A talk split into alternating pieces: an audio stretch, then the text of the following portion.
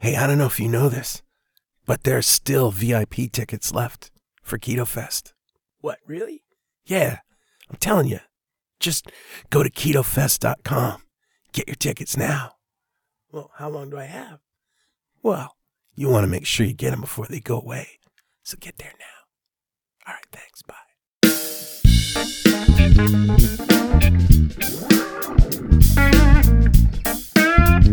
Bye.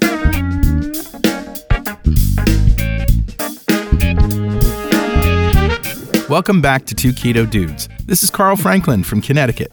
I went keto in 2016 to reverse diabetes and lose weight.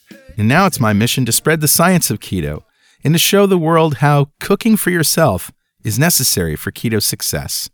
Oh, and sausages. Sausages! Sausages.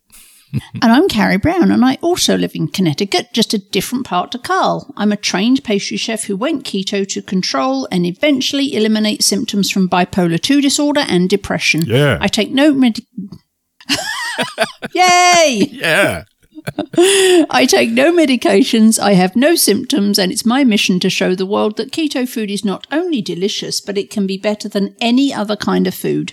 And this show is a document of our experiences thriving for years in nutritional ketosis. And also our experiences reversing diabetes and depression and feeling better than we ever have before. And hopefully that might help a few people who are curious about this kind of dietary hacking. Now, we don't give medical advice because we're not doctors. Right. We just want to share our experiences and review the research that supports it. Oh, and guanciale! Yeah, guanciale, otherwise known as cured hog jowl. Yum! We share our recipes and any science we find in the show notes. My favorite part recipes! Right. So let's start podcast number 169 Cancer Treatment May Be Harming You. Ooh, don't you want to know why? I do. But before we get into that, let's explain in plain English what a ketogenic diet is. Sure, that's any diet that puts you into a state of ketosis where you're burning fat for energy rather than glucose. The way we did it was to limit our carbohydrates to 20 grams or less every day, have a moderate amount of protein, 1 to 1.5 grams for every kilogram we have of lean body mass, and all our energy comes from fat. Fat? Fat. Yes, fat. And if you're just starting out, listen to our Starting Keto show at start.2keto.com or just start listening from episode 1. All right, Carrie, what's been new with you? What's what's new and good? Well, a recurring theme ice cream. Ice cream again?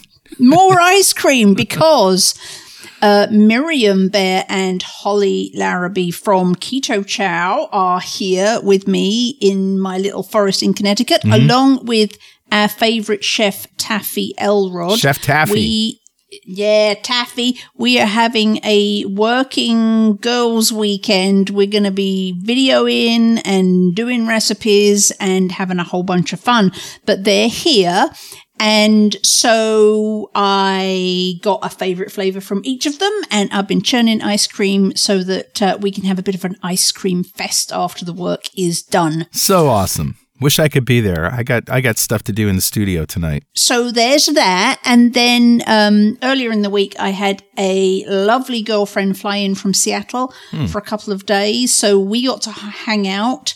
And uh, actually, actually helped me with a lot of house stuff, so that Wow. was super cool. Nice. Um, it's always work always feels better when there's someone you really enjoy being with around at the same time. yeah, agree. And then, of course, you and I scurried up to Boston to meet with Professor Thomas Seyfried to do this interview. And the interview was fantastic, but also the drive, the, the, the community that surrounds the Boston College is absolutely beautiful and the weather was gorgeous and the blossoms were all out. And so it was a lovely drive as well. So uh, a little foray into Boston was, was a lovely way to spend the day. Agreed. So that was my week. What have you been up to? Well, um, not much happened other than my regular work this week, uh, except that I went to Boston, of course. Now, I brought my nephew Alec with me to meet the professor. Now, he has a degree in biology, and he's just been out of school for only a year or so. His grandmother died from cancer, and he was doing biogenetics at school and actually growing cancer cells in the lab. So he's into the genetics part as much as the biology. I sent him Dr. Seyfried's videos, and he was at first skeptical, and then he remembered how he grew cancer cells in the lab with glucose. Right? He was like, oh, yeah. And he looked into the science a bit more, and he completely gets it now. So he wanted to come up and meet the prof, which he thoroughly enjoyed. And afterward, we went to dinner at Fogo de Chao in Copley Square. And that's a Brazilian steakhouse where the meat just keeps coming until you say stop. And he'd never been to a place like that before, and he loved it. But you you weren't able to join us. You had to get back to uh, prepare for this weekend, right? I did, but I was super happy that I got to meet Alec. He's a, he's a lovely young man, and um, he clearly had a, a lot of fun uh, meeting the professor and, and mm. hanging out with us. So really, it was a really lovely day. He's a brilliant guy too. All right, it's time to give away a Two Keto Dudes coffee mug to one lucky member of the Two Keto Dudes fan club, which you can join for free at fanclub.2keto.com. So, who's the winner this week? This week's winner is Jamie Rhodes. Oh, is that Mrs. Rhodes? Yes, she actually bought a Keto Fest live stream ticket last year, as it turns out. But uh, now she's won a mug just Yay! for being a member of the fan club. Well done. Congratulations, Jamie. Yeah. And if you don't want to wait to win a coffee mug, you can get one online at gear.2keto.com. Okay, I guess it's time for me to read a mail.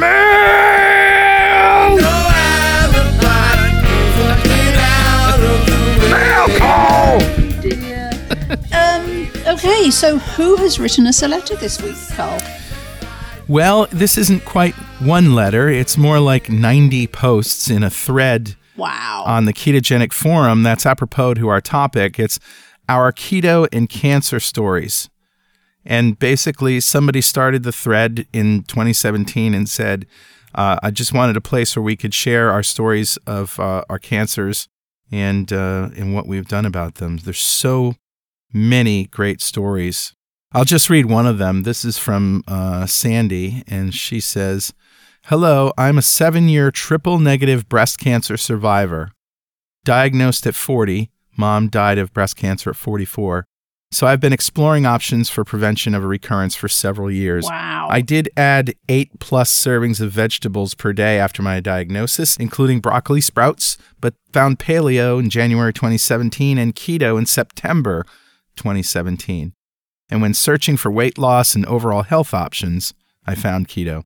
I had previously followed a book called The Anti Cancer Diet, which was basically a Mediterranean diet, along with removing plastics, toxic household chemicals, exercise, and stress reduction, similar to the non food based lifestyle recommendations in the Nasha Winters book. Uh, we've interviewed Nasha Winters before. I have also read Tripping Over the Truth and followed Dom D'Agostino, Thomas Seyfried, and Walter Longo interviews. I feel a hundred times better switching to keto. My body loves the fats, and I'm so happy to not eat beans or quinoa anymore. I have lost 50 pounds and hope to lose another 40. I raise my own chickens for eggs and grow many low carb greens in my garden. I'm constantly striving to continue to improve my health and finally feel like I've found a lifestyle that works for me with reduced asthma symptoms, less arthritis, and much easier weight loss. I also don't have the impending sense of doom that I once had about cancer. Sandy. That that's an amazing story. Um, I do still have beans in my house mm-hmm. because I use them to fill up little cute little bags that I use as doorstops.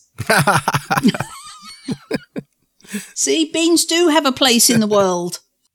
So, um, this thread is full of great stories, and a lot of them bring up Thomas Seyfried and uh, uh, and and others that that he talks about. So I just wanted to bring everybody to you know who's interested in cancer. Maybe you have cancer. Maybe you've been newly diagnosed. Maybe you're a survivor. I would just encourage you to um, you know get on that thread and uh, meet everybody else there. It's a nice community. We'll we'll put the the link in the show notes so that it's easy for you to find. Absolutely. All right, I guess it's time for us to uh, play the interview that we did yesterday with Professor Thomas Seyfried in his office at Boston College. Professor Seyfried, it's a pleasure to be in your office again, sir. Oh, thank you. It's nice to have you here. And uh, I brought my cohort, Carrie Brown, with me this time. Pleasure to meet you, sir. Nice meeting you, And it's Carrie. a very beautiful campus, and the neighborhood is lovely. well, we're getting ready for grad. They graduate on Monday. Yeah. So when you pay um, seventy thousand dollars a year to go here, that answers your question. Ah, I just had that question. yeah, the parents want to see something that's worth seventy thousand dollars. Right. I guess so. So you look at the campus, and it's the most beautiful campus in the in the entire Boston area. It is beautiful. As a And parent of a grad, would you say, hey, I bought that fountain right there? Um, yeah, probably you could say at least some of your money went there. yeah. You know, uh, Hopefully, some went to your research. No, unfortunately, it doesn't go to the research. They're they're very they're very different about that. Most of the money goes for grass, flowers, and this kind of stuff. Well, I've asked you last time I was here if somebody wanted to donate to your research. Yeah. you had, you said through Boston College. Well, Boston College, um, it depends on the type of gift. If it's a, a, a larger gift and you really want it 100% to go to me, you have to fill out all different kinds of paperwork. Oh, but it is possible. Yeah. But what most of the people do is they, they donate to Travis Christofferson's foundation. Okay. which is the um, Foundation for Metabolic Therapies. And uh, we have a standing grant uh, with his foundation Hmm. Yeah. where 100% of the money goes directly to me. Oh, good. Whereas if I you just give it to me through BC, the university will take a cut. All right. Uh, so I don't get it all. And you'll be paying for grass and funds I'm paying for the grass and the. So They're uh, very uh, lovely grass and Oh, flowers. it's Oh, very beautiful. lovely. No, I mean Father Leahy, the president of the university, has a special affection for the the, the, the way the campus appears. Mm-hmm. So he's constantly monitoring the entire campus Hmm. for any anything that's kind of out of uh, out of the ordinary. Makes it all come. Everything has to be color coordinated. It blooms at different times. Um, you know, it's just it's just incredible. But uh, they they received a ten million dollar grant um, to do all that stuff Wow. but you know a lot of it goes but you know the parents are coming up here on monday you know they have they want to see what it's like and Right. fortunately monday will be a nice day i think it's going to be warm because sometimes these days can be horrible and you really can't see anything except cold rain Right. but but you know i, I think it's uh, you come to the, the this is probably the best the campus will look uh, all year. Yeah. it's just before graduation. Right. So Monday they graduate. All the parents will be coming this weekend, so it's got to look you know the best, Right. and it does. So the last time, so where we left off last time I was here, we we discovered that um, cancer ferments fuel. Cancer cells ferment glucose and glutamine, Right. and uh, and your research shows that. I remember you saying you've never seen a cancer cell that can withstand, that can live and, or thrive and not die in the lack of those things. those fermentable those fermentable fuels. Yeah, It's not complicated. yeah. It's not that complicated. And I also asked you whether there was um, any kind of uh, medication or you can take or whatever to suppress glutamine. Is is there any change in that? Yeah, We're working a, on something. Well, there's a couple of drugs uh, on the market that are coming out. Um, uh, you'll see them more and more uh, drug uh, drugs that are targeting glutaminolysis, which is the pathway. okay. Um, what we're surprised is that oftentimes they don't they don't also target the glucose. yeah. So it's like having the front door and you have a front door and back door. Yeah. You know, if if you want to if you want to, you know, keep you have to you have to lock both doors right. in order to to to win the game. Yeah. Um, so you can't allow the glucose to come in the front door and, and block the, the, the glutamine from the back door. Uh, so I was talking to my nephew Alec, who's with us, um, who's uh, studying biology, uh, studied biology at university, and uh, is very interested in this stuff.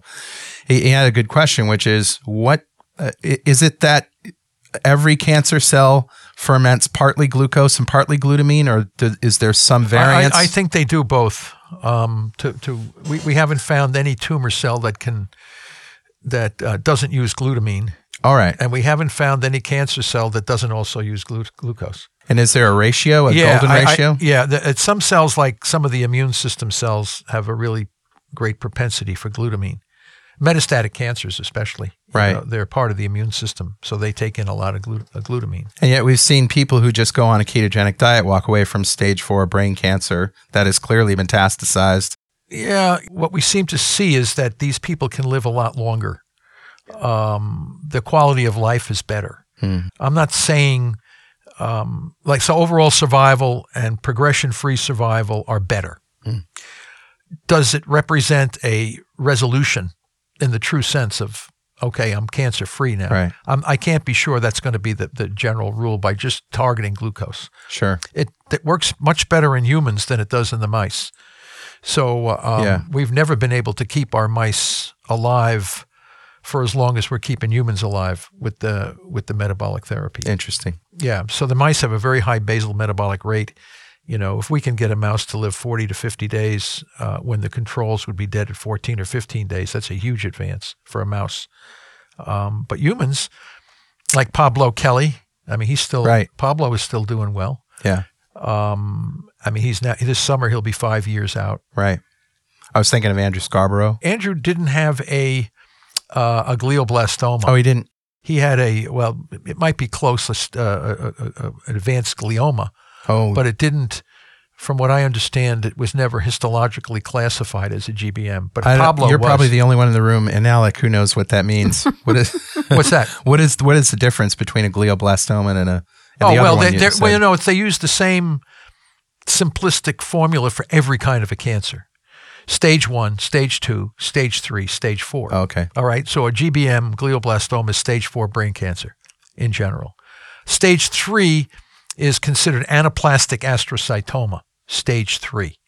It doesn't have as many mitotic figures as you would see in a GBM. And it also doesn't sometimes have the, the degree of distal invasion that you would see in a GBM. So you live a little longer, but in, invariably uh, that's a pretty dismal uh, long term, longer term prog- prognosis. So Andrew, but Andrew is out now. I mean, he's he's further along than most people would have been in his situation. I, he might be even five years now. I'm not sure. Yeah.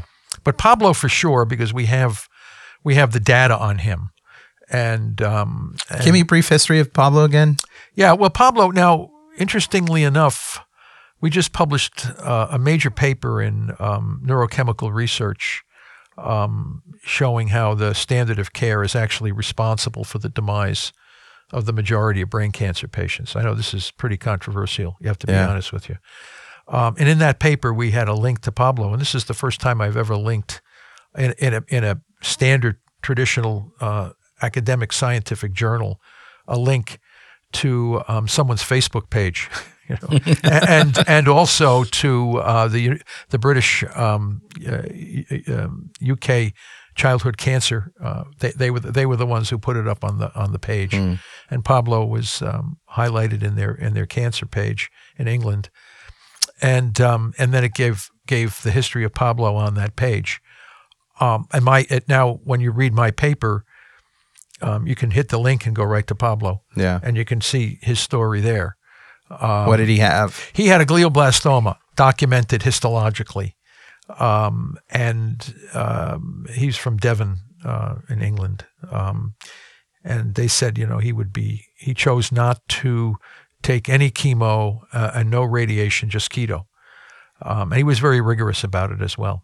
Um, Can you And define complaint. rigorous so Well, that the yeah, people, he- the he- listeners understand? he he What you uh, mean by would that? not eat any carbohydrates, very minimal, if any, and um, uh, water, just drinking water and eating, um, you know, foods that were very heavy in fat. So no vegetables, nuts, more yeah, like he had vegetables, nuts. That yes, he did that, but there was these were nuts that were like macadamia nuts. Yeah, things, macadamia some- nuts, the yeah. nuts that were more fat related, avocados, and Hmm. he did a lot of this kind of stuff. He was, I would say, he was very compliant, and still is, because I saw him. I was over in England in, in September, Hmm. and I had a chance to to speak with him. Um, but the bottom line is, you know, they said, well, you're going to be dead in nine to ten months or whatever it is, or maybe even earlier by not doing standard of the care, of care. And you know, he was a pioneer. I mean, he's 28 years old, uh, 27, I think, at the time. Um, he's 30 now, I think. But um, you know, he's a young guy. Everything to lose or everything to gain. right. And you don't find many people young uh, that are willing to throw caution to the wind. You don't find many people, period, that are willing to. No. You know. Well, you know, the the pro- I told him in no uncertain terms that it was my opinion that being irradiated and poisoned it was not going to be in his best interests. Um, and I had data to support it. And the big paper that we just published has all of the data documenting how standard of care is responsible for the demise of these all these brain cancer patients. Wow. So it's, it's, hard, it's you can't you have to look at the data. Most people have t- difficulty even reading it, Right. Because it's too devastating. Right. Um, but he said, okay, none of this. And he's still alive.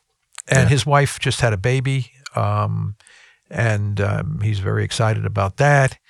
And he seems to be doing okay. I mean, I'm not, he had surgery after two years, which is, you know, we pushed the surgery off uh, on Pablo um, because they said at the beginning his brain tumor was inoperable.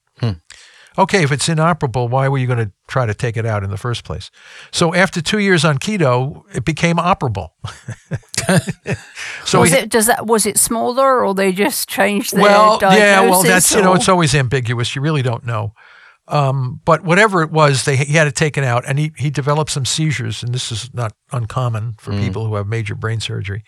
Um, but that seems to be his debilitation now is seizure activity from the from the surgical procedure. But as far as the tumor growing back and becoming worse, it seems to be stabilized. I'm not saying he's out of the woods completely. Well, we all have but I'm tumors, don't we? It's just whether they metastasize or not that makes them cancer, yeah, isn't it? well, well, in brain, you know, you do get metas- metastasize uh, metastasis outside the brain.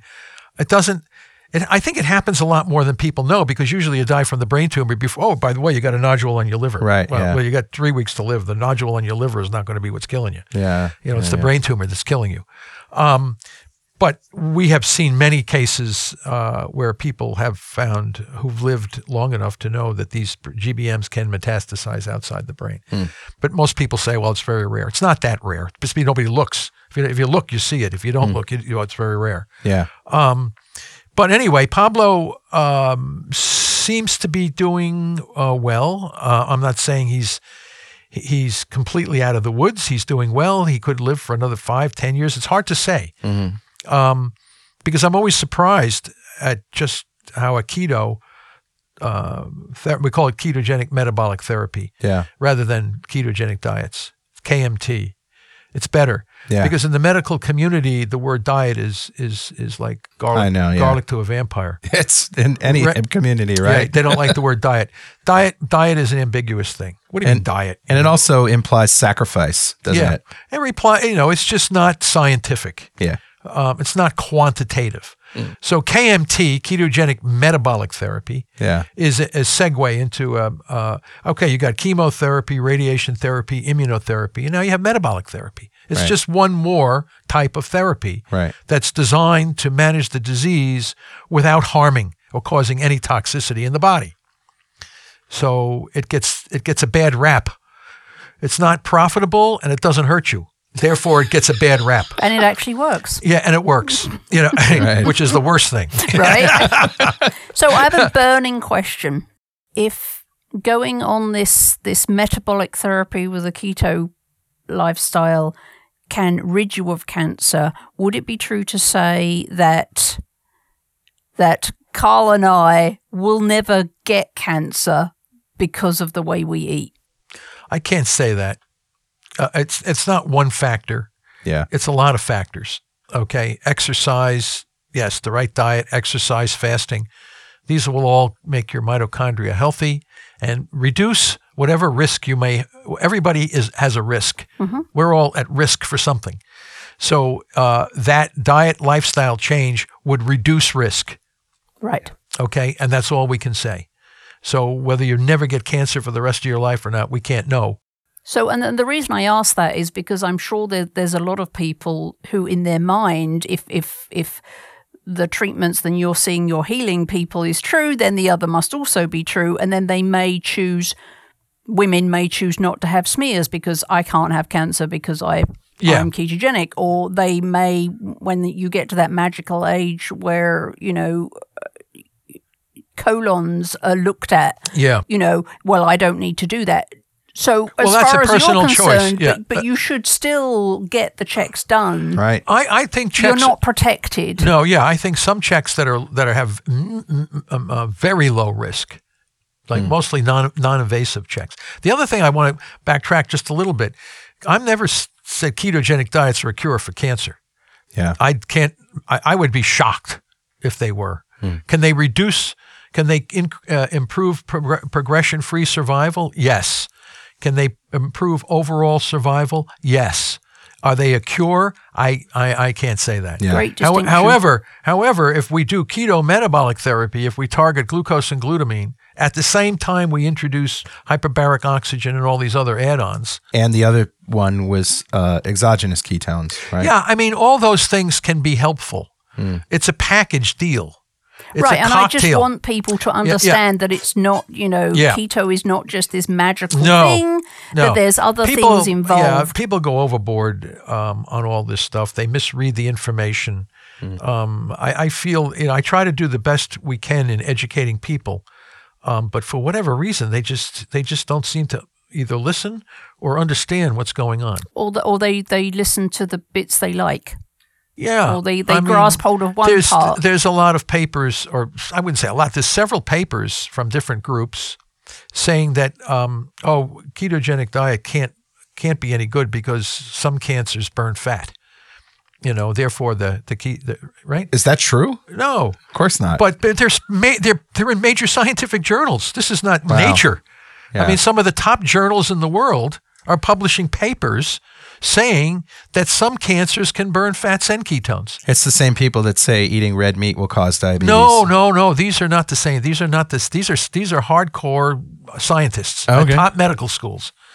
Uh, Do they have? I mean, obviously they publish their papers. Have yes, they been ever? because the field feels that mitochondria are not defective in many cancers. Hmm. So you have to ignore massive evidence from the electron microscopy work, Hmm. ultrastructural analysis, which very few people look at, and say, well, we don't, we never see that. Well, what what are you looking at? And most of these these things are based on cell stuff and culture. Nothing could be more mi- misinformative than growing cancer cells in a culture dish.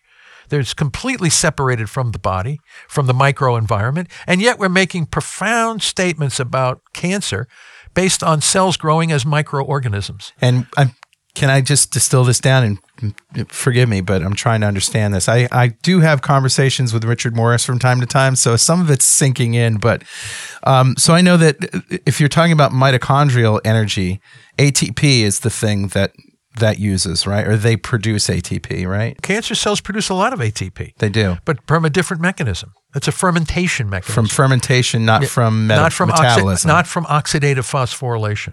okay. Okay. So most of the energy in our body is oxidative phosphorylation, Yeah. which is we're breathing air. Yeah. That's how air is the is the final acceptor for electrons to make water. But we're also getting a buttload of ATP. If we stop breathing, you're going to die because you, Right. you don't have any more energy. Right. So, so we're all breathing. This is the, the normal way our liver, kidney, colon, all the different cells of our body are getting energy through oxidative phosphorylation, and the blood vessels are delivering the oxygen to the tissues. Mm-hmm. Okay, cancer cells have have lost that capability, but have compensated with these ancient metabolic pathways called fermentation. Right. And this is uh, uh, uh, energy without oxygen. Right. Okay. So they use these ancient pathways that existed on the planet before oxygen came into the atmosphere. The Earth had a lot of organisms before there was any oxygen. They were all one cell, they grew like crazy until there was no more fermentable fuels, and then they would die. So the cancer cells are the same thing. They're fermenting. The problem is, is during our the way we treat them, we we we feed them the massive amounts of fermentable fuels, and then everybody wonders, well, how come they're so tough? Right. The very therapies that you're doing are feeding the cells, right. right? You're not starving these cells, you're feeding them. I mean, it's like uh, uh, the other thing, oh, cancer is so tough. They'll find a way to get around this. How? Without energy, nothing lives, right? Where are they, what are they going to ferment if you don't have available fermentation fuel? There is no other means of them. they can ferment other things. The problem is, in order to oxidative phosphorylation is an extremely efficient form of energy metabolism. Yeah. You get a lot of ATP from oxidative phosphorylation. You get much less with fermentation because you're throwing out uh, you're wasting a lot of the carbon hydrogen bonds. So if that's the case, and if I'm going to make up the same amount of ATP with this efficient, I better have a vast amount of substrate fuel. It's a logistic issue. How much supply of, of fermentable fuel is in the microenvironment to make up the difference from what I lost from oxidative phosphorylation. And is glucose the most Oh. fermentable fuel? Uh, No, glutamine. Glutamine, Glutamine and is- glucose, both of them. Yeah. And glutamine is the most abundant amino acid in our body. Yeah. So, where it's does it everywhere. come, where does it come from? Where does glutamine come Oh, from? glutamine is a non-essential amino acid. We can get glutamine from foods. We can make glutamine from glucose. So, so um, uh, you, you know, you can you can get glutamine. Glutamine is so abundant. right. Okay, so this is why there's no diet that will target glutamine, as far as I know. I mean. And, and glutamine is also helpful in something. oh in yeah, some cases, it's part right? of the urea cycle. The gut, we need the leaf for a leaky gut. It- yeah. Well, all this is glutamine dependent, and and so is the immu- all the function of our immune cells. Is so does it make sense to try to suppress glutamine? Yeah, you got to. Yeah. But you got to do it with drugs, and you got to do it very strategically and very carefully. Right. You can't. You got to know what you're doing. Is it possible, because I know you've done genetics as well, is it possible to use something like CRISPR to target uh, cancer cells that uh, so that they can't ferment glutamine? Is No. that possible? You're just not going to be able. This is an evolving beast. Yeah. Um, gene editing issues. You know, it's just not. It's just not part of the uh, the strategy. It's it's much easier to deprive them of their fermentable fuels, Right. but you got to you have to do it in a strategic manner. right. In other words, you take glutamine away from everything. You got to take else. glucose away first. Yeah. okay because that's the easier one to deal with Right. that shuts them that that, that puts them down at a slower much slower pace so once and and they and your whole body transitions to ketones which then gives your normal cells um, um, vitality Yeah. so you're really making them stronger and the tumor cells weaker Yep. but they're not dying because they have all this glutamine Hmm. so then you have to strategically hit the glutamine with drugs and we call it the press pulse strategy that we published Yeah, it's, that's right. You were talking Okay, about this That's before. the strategy. That's the that's going to be the future of cancer. If people want to survive cancer, they they will use the press pulse strategy. so it's kind of like pumping your brakes when you're going down a hill, right? exactly. You want to do Yeah, it yeah, in- yeah, yeah, yeah, yeah. Otherwise, if you, burn slam the your car, you'll you lose control of the vehicle. Yeah. You know, you can have all kinds of problems. We- This is specifically talking about people who have cancer. We're not suggesting that Yeah. everybody should stop eating Oh, no. glutamine or No, try no, to no. avoid it. This is No. specific. I don't want everyone yes, to panic yes. and like go, oh, no, no, no. glutamine's Right, Well, this is this is the importance of these kinds of questions. Right. Because people take these things out of context. Right, so I just want to be super clear. And then they say, and then they say, oh, what kind of what diet should we use to restrict glutamine? Uh, Right, yeah, wrong. yeah, no yeah, diet. right. There's Good no luck. people without cancer do not need to be worried about glutamine. No, no, no. In fact, glutamine is very important. We need it for the immune system. We need it for the gut. We need it for the urea system. You know, we need it for uh, all the physio. It's involved in so many physiological processes. Right. So, uh, So the drugs do this press pulse thing where they basically try to notch it down in yeah. So the first thing you have to do is get the patient into therapeutic ketosis. Yeah. Which is, you know, um, getting the blood sugars as low as you possibly can. Yeah. Getting the ketones as high as you possibly can. And as I said, whoa, you got to get into ther- people say, oh, you're going to go into ther- uh, ketoacidosis. No, you're not. No. Unless you have type 1 diabetes, Right. you don't have to worry about that. if your pancreas works, you don't have to worry Uh, about you got to w- For the worry most about part. yeah, you got to wor- you got to worry about electrolyte balances because you start peeing like Right. a racehorse, as they would say. So you really have to uh, balance your electrolytes, and you need a good physician to Mm-hmm. measure a lot of blood work done a lot of times just to make sure you're in you're in uh, metabolic homeostasis, and then you go after the glutamine. Yeah. And we used there's a number of drugs on the market. We use Don, which is really powerful. Don? Yeah, six diazonorleucine. It's an analog of, of glutamine. It binds to the main enzyme uh, for glutamine and it shuts it down. The whole issue is, is that it has to be done strategically. Dosage, timing, and scheduling are the keys to the success of managing cancer. Once you close the, glu- the glucose door, that you now have the opportunity to slowly uh, attack the, the glutamine issue.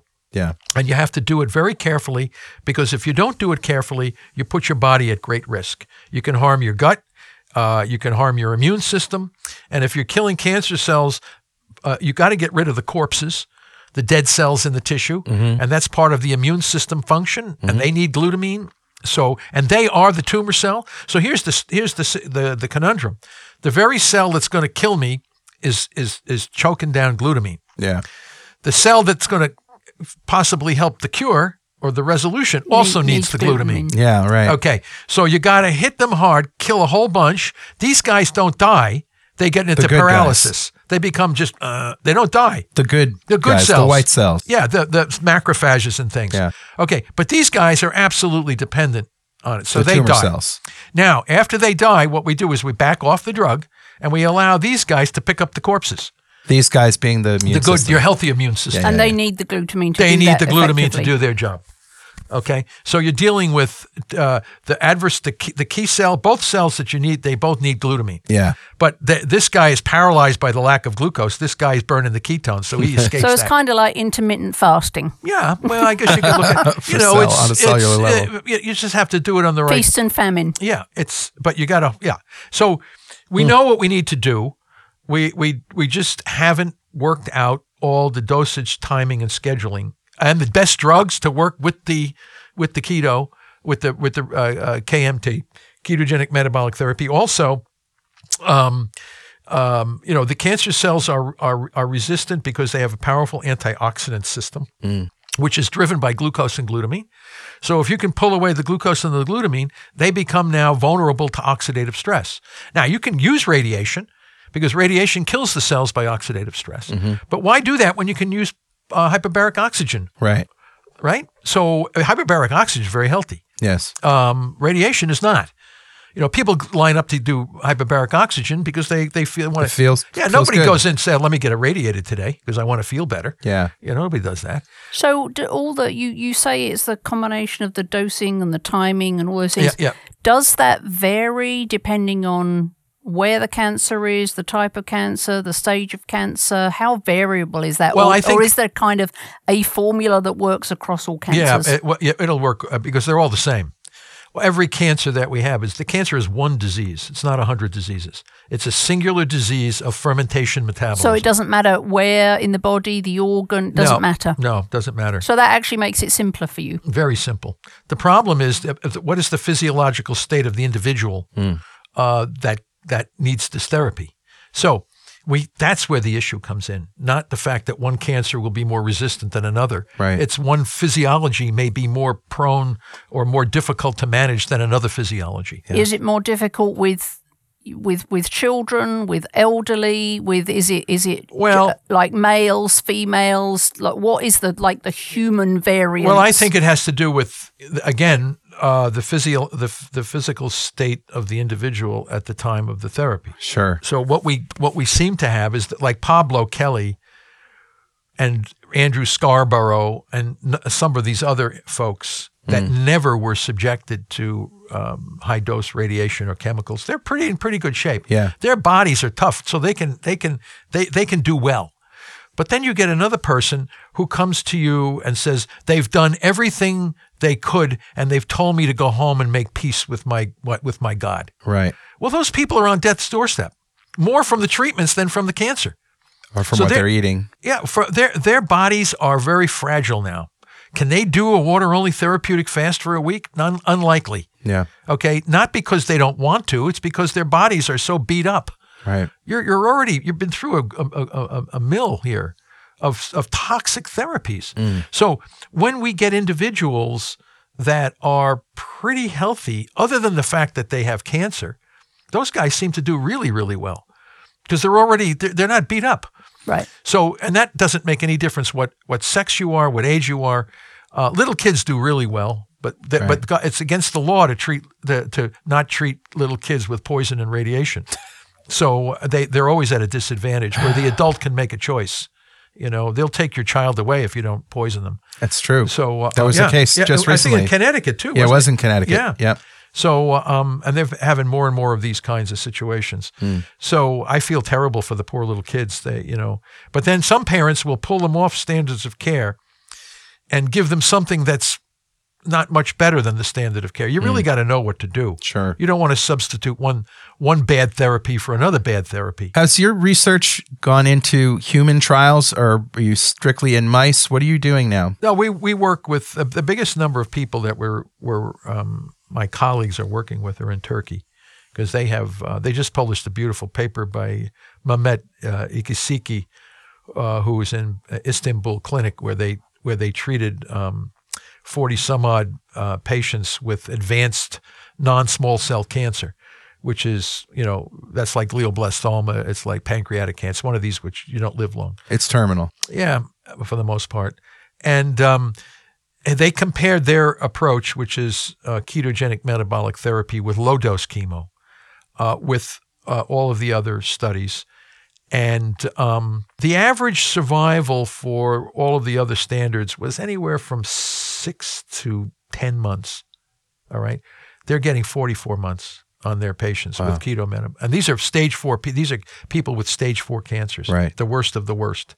Right. So you're clearly massively better off uh, using that approach. And I imagine some have survived even. Oh yeah, for Oh years. yeah, Yeah. That, that's the mean survival is 44 months. Yeah, means You know, so the others are mean six or eight months or 10 months. So clearly it has tremendous potential. Um, and we have patients with advanced pancreatic cancer that, you know, these guys are, I mean, their whole body is lit up, you know, from all the, from all the tumors and they're doing fine after. T- now, I'm not saying everyone, but there's enough people out there that, are, that seem to be beating the odds big time. So I can't imagine people that have this information and understand this and get it. What and somebody has cancer, how can how come they just can't go to a clinic that You can't. offers this kind of therapy? It's first of all, it's not part of the American or the British or any of the major hospital centers, the Western medicine. Yeah. Um, it's not part of the standard of care. Uh, number one. Number two is that the setups in the hospitals are uh, profit driven, um, and you're you're asking to substitute a highly profitable uh, series of treatments for something that nobody knows how you're going to make any money on this. I- I can't Yet. imagine. yet. Yet. Somebody who has cancer and knows this, right, Yeah, but is they willing don't, so- pay for their life. Yeah, but they, they don't because oh you got cancer. What are you going to do? The first thing if you're in, in, in Massachusetts, you're going to run down to Dana Farber or or MGH or or the Brigham. Uh, if you're in Connecticut, you're going to run to Yale University. You know, I'm if you're- calling you. you know, if you're in, yeah, but I can't, right. I can't see patients. I have to, and this is the, this is one of the problems. As I said, there's several uh, problems. Number one, it's not part of the standard of care. Number two, it doesn't meet the the the profit margins that the hospitals need Right. to cover the costs of their operating budgets. Yeah. Number three, the physicians aren't trained. Uh, they don't know anything about this. They were never trained in medical school to know anything about Right. metabolic therapy. Right. Um, so you have a whole series of of of barriers that stand in the way. Are the doctors liable for um, to lose their license Yes, if they, they don't prescribe Yes, radiation and chemotherapy? Yes, yes. So So if a doctor tells you cut out the sugar and then you know have this therapy for glutamine later, they, they can lose their license. Well, I don't know if they could lose their license on that if they were to say, "Listen, I'm going to treat you with metabolic therapy, and I'm not going to irradiate and poison you." Right. Then they would lose their license. I think. Wow. So uh, they have to do standard of care. Now, sometimes when the patient goes through standard of care and nothing's working, uh, the doctor will sometimes say, "Yeah, you might want to try metabolic therapy." All right. But So I'm not going to do it. You know, I, I'm not. I can't give it to you, but you might want to consider it. Well, now you're at the end of the. If I did it up front, I would have. I wouldn't be here talking to you about this in the first place. So Grandma Franklin's listening to this, and she has a friend that just got diagnosed with cancer, and she says, "Go listen to my son's podcast." You know, if, if- what is that person going to do? They're going to, You know- if they if they get it, Yeah. they're going to go on a ketogenic diet, and then probably Well- also do the radiation and chemotherapy. You know, they could. It's it's it's. We don't have KMT structured like we have standard of care. Right. Okay, we don't have it yet. And as I said, for many many But we know how to do it.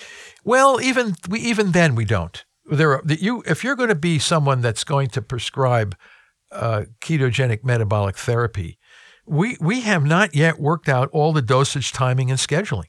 The people who are doing so remarkably well with this right now, it's by I I can't tell you uh, exactly why this guy is doing much better than the other guy. Right. It's not yet. It's we. This is the cutting edge right now. Yeah, yeah. Okay. It's not that I can say, oh, yeah, our therapy is much better than standard of care. I can't say that because if you don't do it right, it's no better than the standard of care, Sure. right? Um, it might not work. I don't think it's going to harm you, but I certainly Yeah, not was- going to help you. That's my question. Like, if you're going to do radiation and chemotherapy anyway, is going on a ketogenic diet going to improve your chances of survival? Well, what we did, um, we have direct evidence for that uh, that question in a patient that we dealt with in Egypt, um, Dr. El Saka and his group. We had a young man, again, another 20, 27 year old guy. I believe that's a corn farmer. We published it in Frontiers so everybody can read it. Um, he he came in and he was a metabolic mess. His he was had tri elevated triglycerides. He had his cholesterol, his, his blood me- metabolites were out of balance. Mm. Besides, the whole left side of his body was paralyzed Oh. from the from the growing tumor in his brain. So he had the tumor in his brain, and he was a metabolic mess. He had uh, insulin elevations. He had all kinds of things. Hmm. So we we put him on a, a water only fast for three days, and then transitioned him to a very calorie restricted ketogenic diet for, for up to three three weeks, hmm. and then we debulked the tumor. He had a, wa- a wake craniotomy. So he he he did very well. Debulk the tumor, meaning Yeah, you we- they went in out. and they cut the tumor out. Yeah. Okay, not because most people go in and get the tumor cut out right away. Yeah. Oh, you're going to die if you don't get this. Right. He had we we gave him three weeks of metabolic therapy Yeah. before they did the surgery. Yeah. Um, he went through that fine, and then we we had him on on chloroquine. We we did some glutamine targeting with chloroquine, EGCG, and uh, hyperbaric oxygen. Besides having him on a restricted ketogenic diet. Um, but we, the, the hospital said we must irradiate and use toxic poison on this guy, which is temozolomide. Yeah. Couldn't get away from it, even in Alexandria, Egypt. Hmm. So people say, well, maybe you have more flexibility. No, no, no. They Hmm. all want to do what Westerners do. They do exactly what. So, but we we had three months, three months of metabolic therapy before radiation and chemo, and he did very well going through radiation and chemo. As at the same time he was hyperbaric oxygen and uh, doing the, the, the ketogenic metabolic therapy. Yeah. And he handled it very, very well. But then at about 27, 28 months, he started getting headaches. Um, we, you know, man, it doesn't look like this. The guy's starting to do bad now. So they brought him in to reduce some of the intracranial pressure, and they took out some tissue. Um, and it was all um, radiation necrosis damage. So he died at 30 months of age from radiation necrosis damage, not the cancer, from Wow. from the treatment. So this is, and I believe now this is what's happening to most of these brain cancer patients. They're all dying from radiation necrosis. Um, uh, not the. I'm not saying that everybody. This is a, con, a, a, a common thing, Right. but I know from the pub, paper we just published, we documented clearly how radiation is is is is, is enriching a microenvironment, uh, a, a microenvironment rich in glucose and glutamine Okay. massively rich, rich from the radiation itself with the temozolomide. Wow. So you have now created a microenvironment that is abundant in the two fuels that are driving the beast.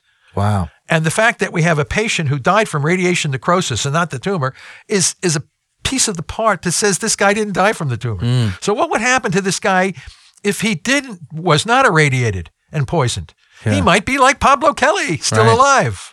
You see what I'm saying? Yeah. Now Pablo chose not to do that. How many other people with brain cancer that would go keto, KMT, would live much longer than if they were. So I think it's a combination of the both. You got to do, it's not just doing nothing. The standard of care for brain cancer right now, in my mind, and, and the data that we have just published, is killing most of these patients. That's horrible. That's horrible. Horrible.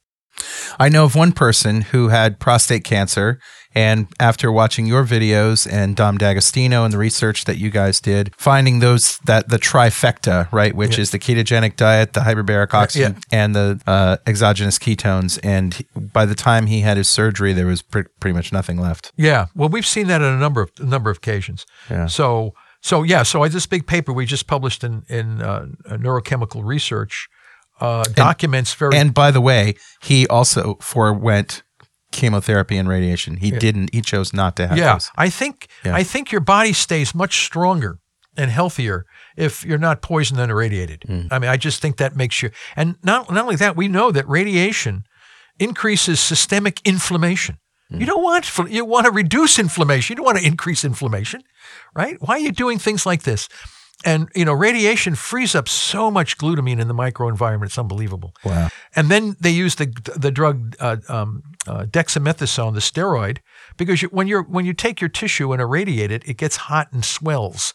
And to reduce the swelling, you give an you give a high dose steroid, which is dexamethasone, which causes you to have hyperglycemia. Right. You're putting on you're putting blood sugar into your so you got the two fuels driving the beast are made in a massive what do you think the outcome is going to be Yeah. death death death death Wow. right so so and why as I, we started the paper off by saying there have been no major advances in glioblastoma in uh, in uh, in a hundred years.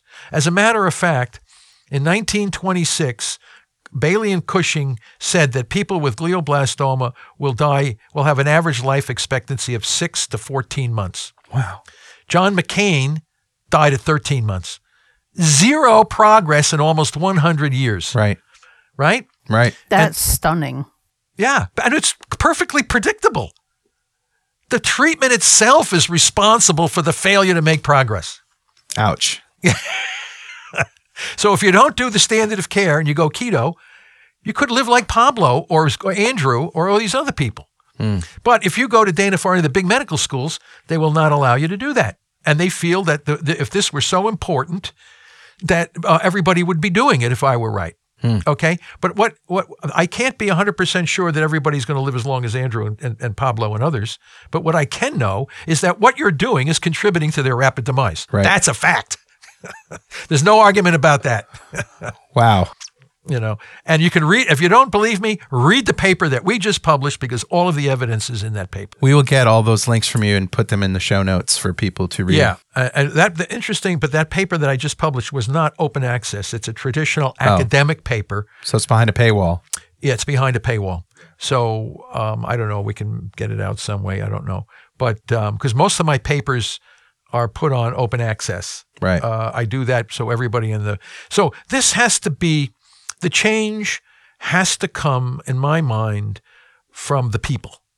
It's I don't think I don't think it will ever come from the the top medical schools. I believe that they will be the last kicking and screaming into this uh, metabolic uh, approach. Um, they're all brainwashed on the immunotherapies. You know, they think um, CAR T immunotherapies, they think uh, PD 1 inhibitors and all these immunotherapies are the way to go.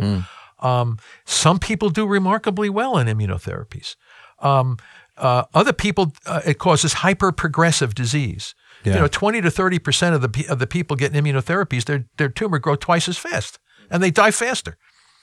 And there's a lot of adverse effects associated with this. So, in my mind, why would you ever want to treat a sick person with any kind of a therapy that would harm them or put them at risk for more rapid tumor growth? That's pretty much against the Hippocratic Oath. It it That is exactly what it's for. exactly. So Yeah. so then you have to begin to question the whole establishment, and then you say, well, why are we doing all this? Well, first of all, it's driven in, in large part by the view that cancer is a genetic disease. And as long as they think cancer is a genetic disease, they're going to persist with these Rube Goldberg systems. Um, I was talking to Alec on the way up that uh, people and doctors, especially, it's an easy out for them to say it's a genetic problem because that means there's nothing you can do about it. Right. in some ways, that's true. But, uh, but the fact that it's not a genetic disease uh, clearly indicates that you're not destined to die from this thing. Um, the treatments that we use, okay, we use chemotherapy to stop um, the cell cycle, basically. The cells are proliferating, so you want to break DNA. Uh, you want to prevent them from going through the cell cycle. What, what's going on with the cells? Well, mutations are driving the cell cycle. No, they're not. They're the effects of that. That- What's driving the, what's driving the growth is the fuel. Right. Without energy, nothing can grow. Right. So what's what's making the cell grow so crazy? It has plenty of fermentable fuels. With the fermentable fuel, it's growing. When you pull the plug on the fermentable fuel, they stop growing and die. Seems pretty simple. Very simple. So it's even it's it's not complicated. Let's put it that way. Mm. Okay, so we're going to irradiate somebody, and then we're going to. Why are you doing that? Well, we're going to break. We're going to just shatter the DNA. We're just going to explode the DNA, and we're also going to create reactive oxygen species. The problem is, is that it creates so much collateral damage to your normal cells hmm. while you're putting this patient through this, right? So, and again, we're trying to stop the cell cycle. We're going to blast the DNA. We're going to cripple the DNA. We're going to we're going to bind proteins to the to the cytoskeleton, uh, like uh, Taxol and these. They, they they're very toxic. They and, and people's hair falls out, right? Right. Many many cancer patients go bald. What the hell are you doing? Why would anyone want to go bald from being treated for cancer. Why, why, why, what did my hair have to do? How did the hair get in the way Right. of your therapy? Right? Yeah. No, no. Metabolic therapy, you keep your hair, you keep your breasts. You don't, you don't be surgically mutilated Right. like you're doing with these guys. And then the other thing, which this, which the field does, is that oh, you, you got a lump, you got this, you got that. We have to take a biopsy Right. right? Well, that's like putting a stick in a beehive. The beehives, the, the bees come out. Mm. Those can't. If you have any cell that's on the precipice of becoming malignant, that stick will make it malignant. Right. All right. You basically create a door through which it can. You've created a your- micro environment, hmm. inflamed, which is going to bring in glucose and glutamine. So you can push those cells out. Okay, why are you taking the biopsy in the first place?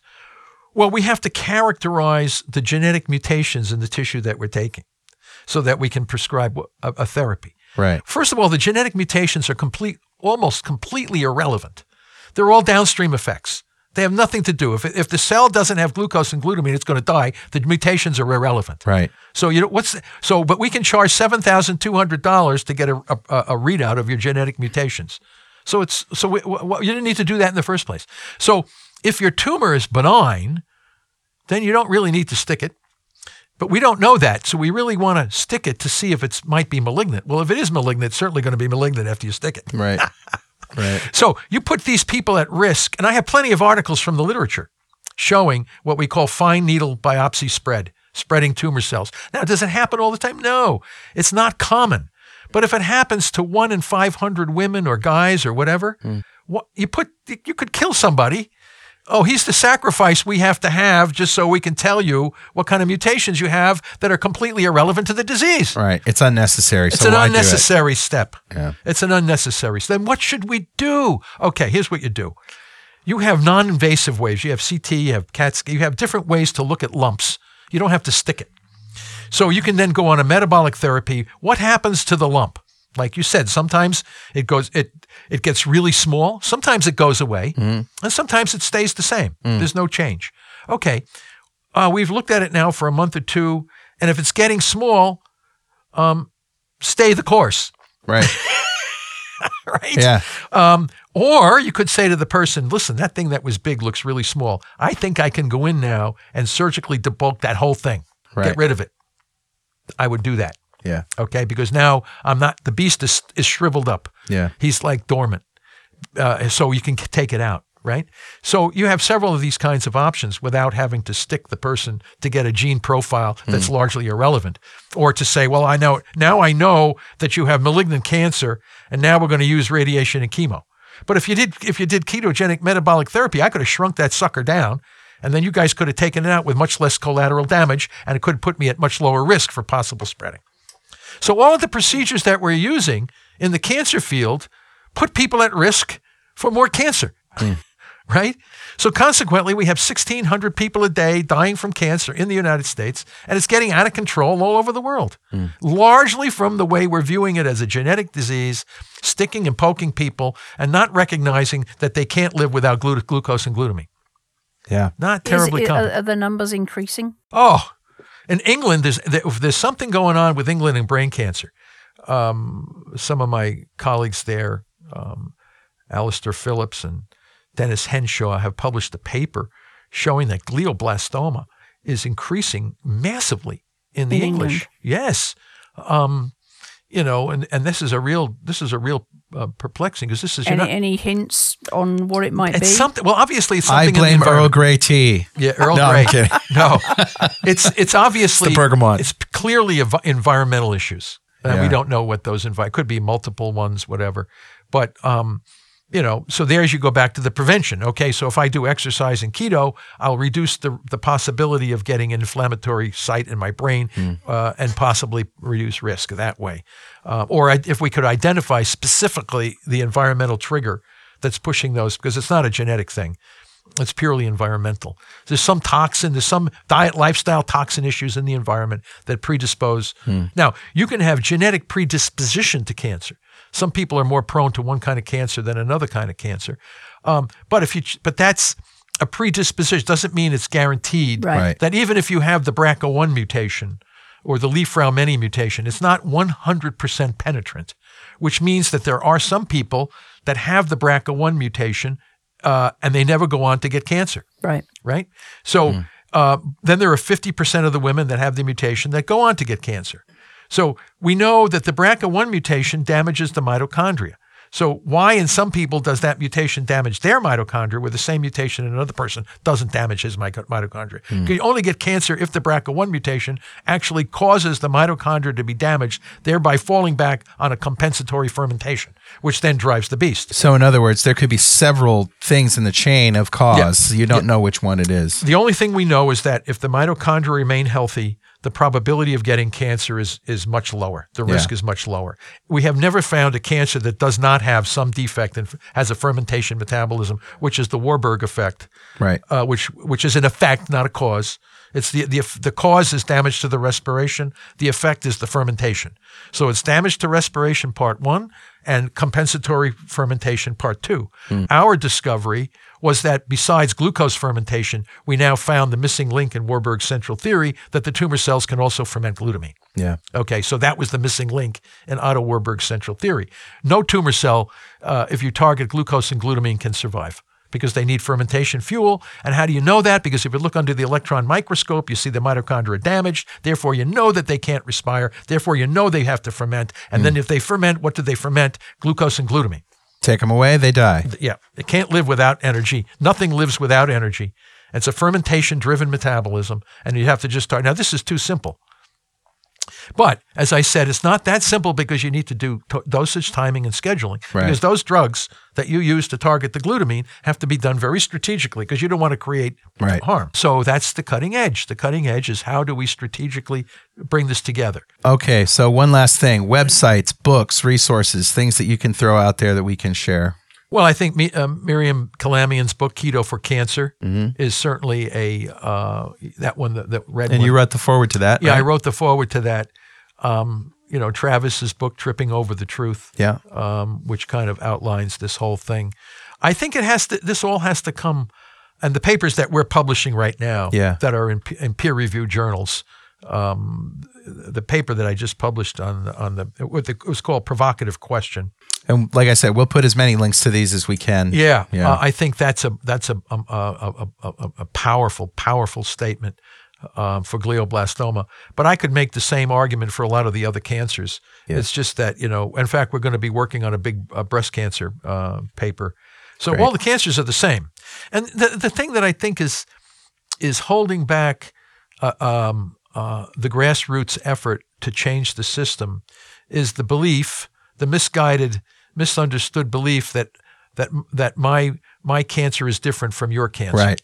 You know, I have breast cancer, and, and th- we're going to raise money for breast cancer. You have brain cancer, you can raise money for brain cancer. You have lung cancer, colon cancer, ovary cancer. They're all the same. Right. Okay, someone, as I said in many many of my talks, someone has to unite the tribes.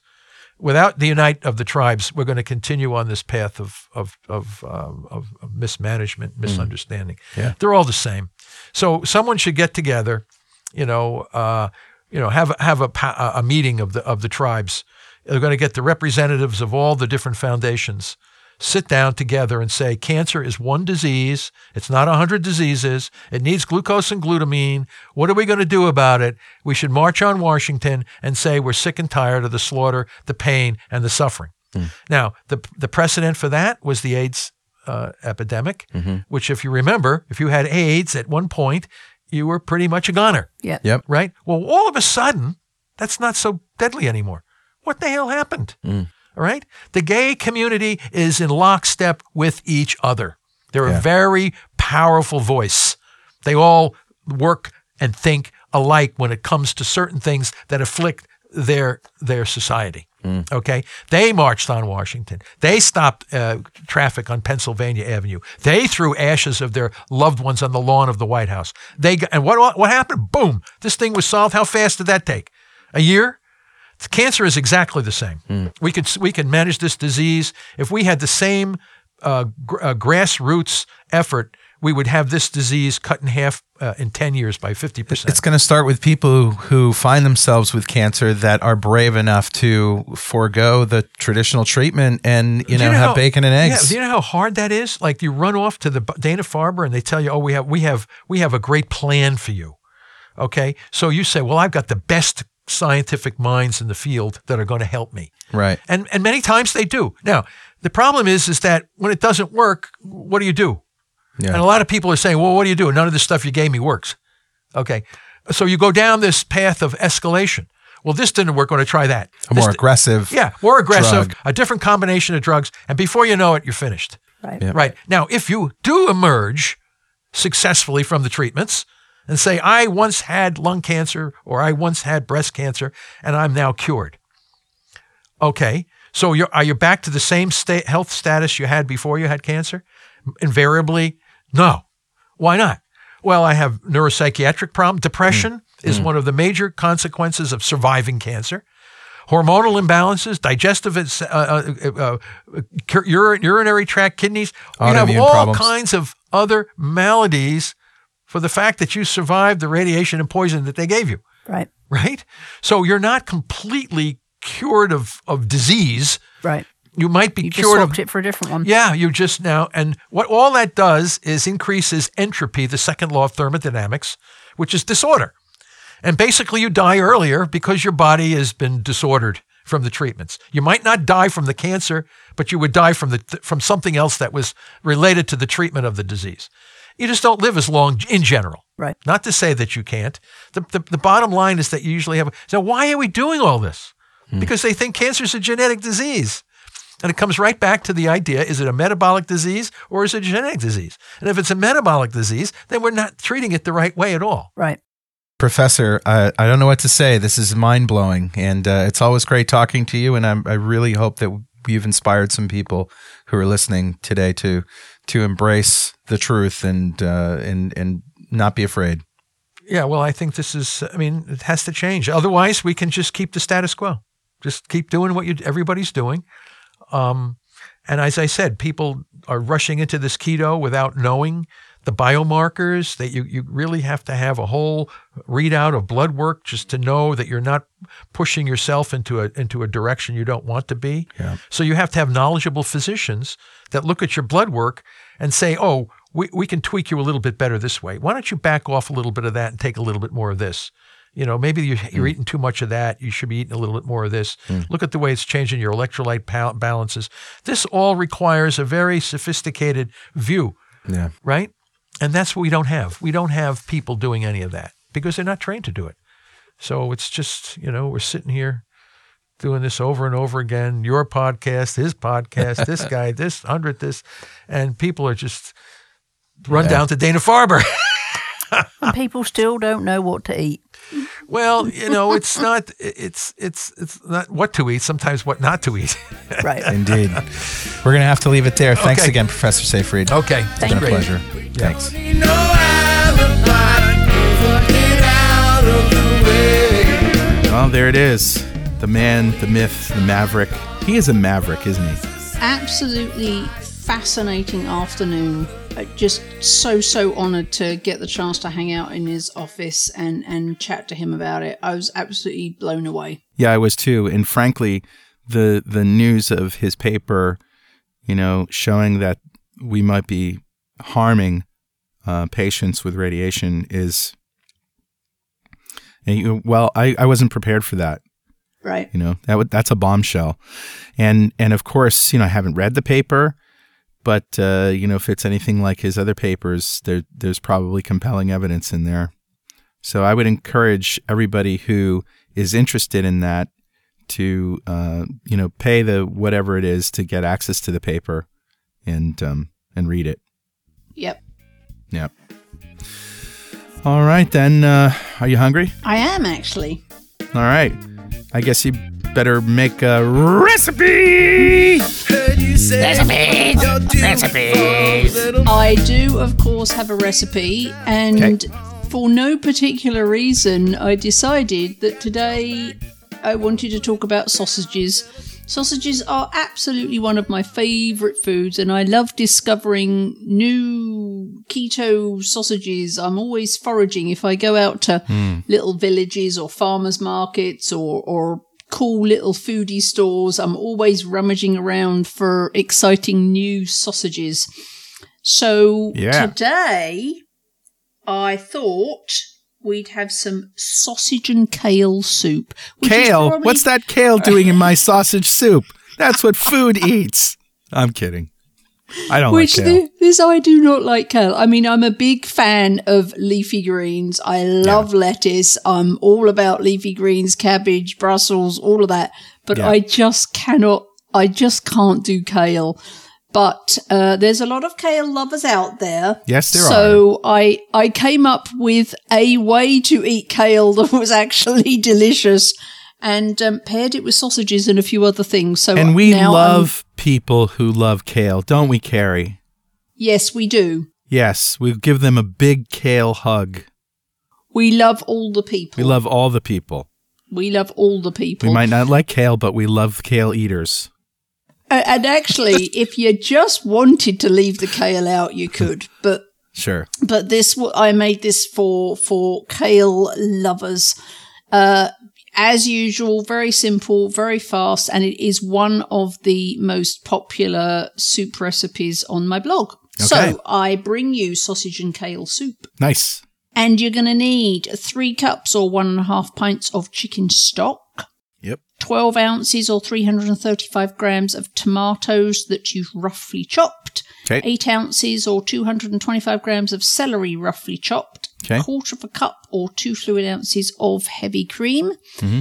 A teaspoon of dried basil, a teaspoon of your Redmond real salt, Okay. half a teaspoon of the magical konjac flour, also known as glucomannan powder, Yep. Yep. six ounces or 170 grams of kale, which you've shredded and had the stems removed, Okay. and then 12 ounces of pre cooked sausages cut in half lengthwise and then sliced. Now, you can buy, there's Trader Joe's, for example, has a lot of pre cooked sausages hmm.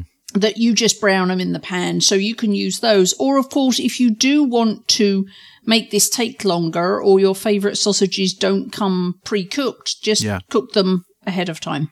Okay. So pre-cooked is not a prerequisite. It just means that the the recipe just really takes.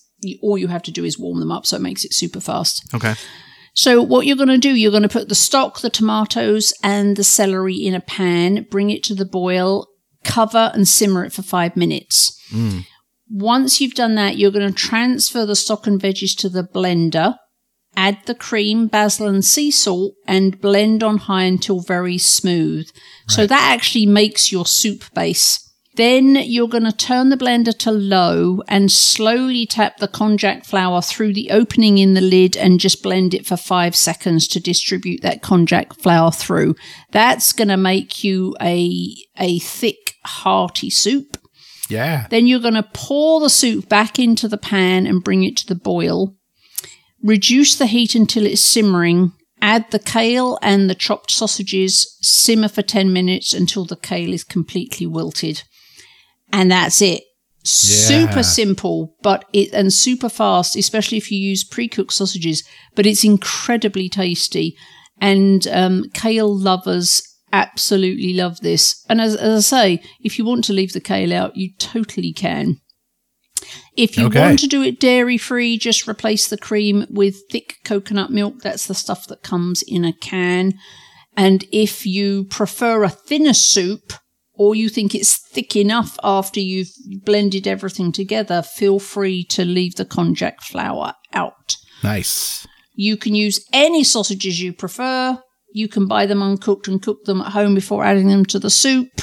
Um, or you can, as what I do often is, is just buy pre-cooked ones, chop them up and put them in. So there you go. A steaming bowl of hearty keto goodness in literally 15 minutes. That's fantastic.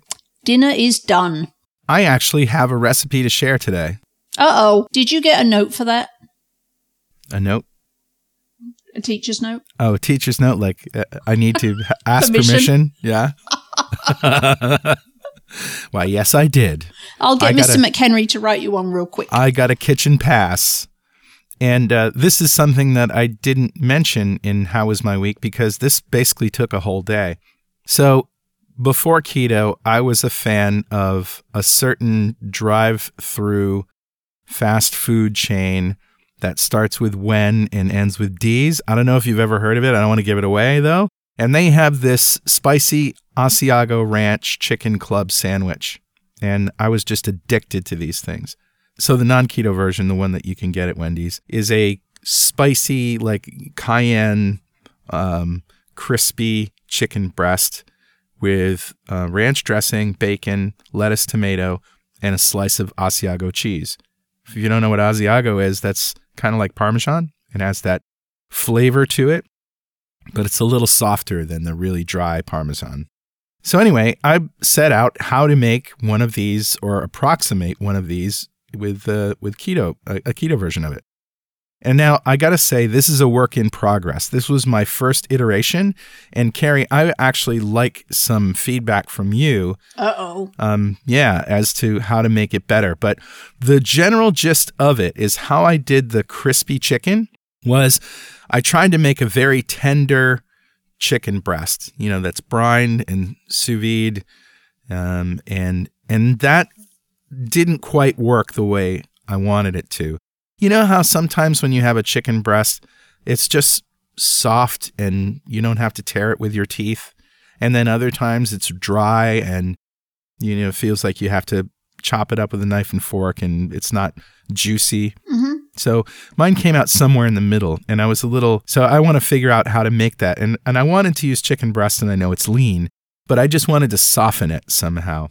So I'm going to go back to the drawing board with that. But in order to be crispy, rather than frying it, you know, in the pork rind parmesan uh, egg wash thing that I usually do with fried chicken, I decided to put some olive oil down in a cast iron pan and sprinkle Asiago on it and make this giant Asiago cracker that is cooked in olive oil. So it was browned exactly like the outside of the chicken. Plus, there's your Asiago. It's crispy, it's crunchy, and I also added cayenne to it so it would be spicy. That sounds terrible. You you, all shouldn't do that. I know, what, right? and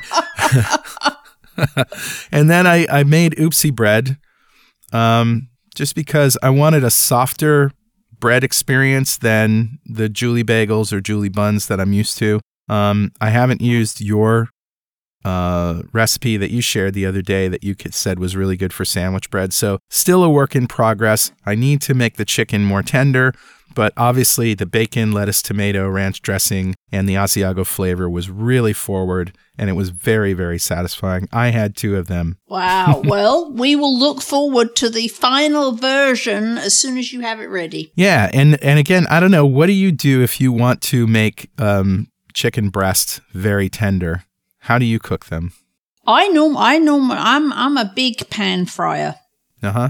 I'm I don't have a barbecue yet. I don't have a grill yet. So Mhm. I'm a big fan of like so I saute all my meat. I just pan Mhm. fry everything. And do you find that chicken breasts come out tender enough when you saute them? Mm-hmm. Okay. I one one thing is I never never never never microwave chicken. Oh, I don't either. Okay. Do you brine chicken before you cook it? No. No? No. All right. Well, you know, maybe some of the fans have ideas of ways to make this better. Um, I'm not looking to take credit for it, but I thought it was a good idea to use the Asiago like this, and it that part of it turned out really great. Now I just have to figure out how to make the chicken breast more tender, and um, you know, maybe a better option for the for the bread. It was fine, you know, but you know how oopsie bread is. Yeah. You know, it kind of falls apart and it's a little e- more eggy than you want it to be. All right, that's it. That's a show. Of course, if you have anything you want to tell us, something we said wrong, something you don't agree with, some more research you found to support or refute anything we've said, or anything at all, send it by email to dudes at 2ketodudes.com. And you can follow us on Twitter, Twitch, Facebook, YouTube, and Instagram at 2KetoDudes. Make sure to use the hashtag 2KetoDudes. And of course, if you want to join the free ketogenic forum, go to forum.2keto.com and you can have a look around the ketogenic forum without needing to create an account by starting with success.2keto.com. Also, check out our Facebook group, The Keto Kitchen, if Facebook is your thing. And if you feel like supporting our forums and all the podcasts we produce, please consider making a monthly pledge on our Patreon page at patreon.2keto.com. And if you pledge $20 or more per month, you will have access to an exclusive Facebook group, 2 Keto Dudes Gold. We also have a free Facebook fan page at fb.2keto.com, so go follow us there. And you can see all our podcasts and other videos, such as Keto Fest videos, on YouTube at youtube.2keto.com. Also, we now have an Amazon affiliate store where you can buy your favorite keto ingredients and devices by going to amazon.2keto.com and you can help us out at the same time. And if you haven't already, please go and leave us a review on Apple Podcasts because that's how new people get to know about what we do. Two Keto Dudes is brought to you by Two Keto LLC, who strives to support the low carb community with podcasts and other publications. Now, listen up, kids. Keep calm, keto on, and Keto Fest once a year. Looking forward to seeing you all there. Yeah. We'll see you next time on Two Keto Dudes.